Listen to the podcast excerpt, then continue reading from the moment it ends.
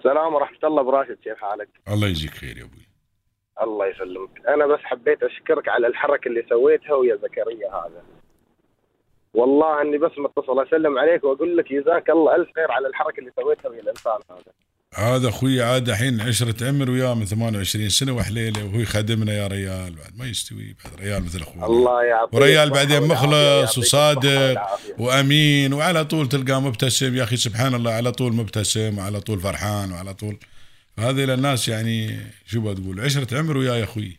شو الحمد لله. الحمد لله. الحمد لله الحمد لله. هذا واجب جزاك وقل بعد الإنسان لازم يقدر الناس اللي اللي اللي اللي, اللي اشتغلوا وياه واللي كانوا وياه دائما. لازم الإنسان يقدر منهم يعني مهما يكن يعني. إيه بعد. بالضبط بالضبط يوم تقرأ الآن انت. يوم تقرأ يا طويل العمر الواحد لازم يتعلم. أنت الآن بعد في أشياء كثير نحن نعرفها عن الشيخ زايد.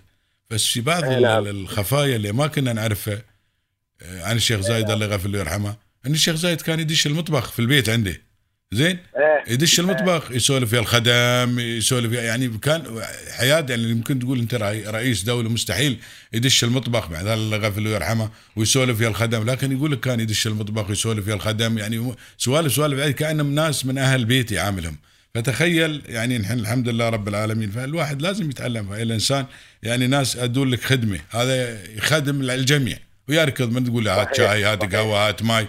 يشتغل لك لو لو لو في الليل الأظلم سر ود الشيء الفلاني هات الشيء الفلاني. وما ما يقول لك لا وكله بابتسام يقابله وإن شاء الله. فهذا بعد يا طويل العمر لا لازم يكون ردة فعل يعني وتكون أكبر عن فعله هو يا سيدي. هذا اللي اللي, نعم، يعني نعم. نقدر عليه الحمد لله رب العالمين. وبالكلمه الطيبة كل شيء يستوي زين الحمد لله رب العالمين الحمد لله. بالضبط بالضبط. جزاك الله ألف الله يطول لي عمرك. حبيبي الله يعزك. لا واجب. يا أخوي ويا أبوي إبداع. وأحسن منك ما في آه، ما عليك زود يا طيب. في التواضع. ما عليك زود يا ومن أفضل الإذاعات ومن أفضل التلفزيونات اللي أنا أتابعها قناة كلهم وال... كلهم كلهم والبركة. والبركة كلهم والبركة فيهم. نكمل بعض فيهم. البركة فيهم البركة. الحمد لله. الله يجزيك. خير الله يجزيك خير. يا هلا وسهلا. في حفظ الرحمن. حياك الله. عشان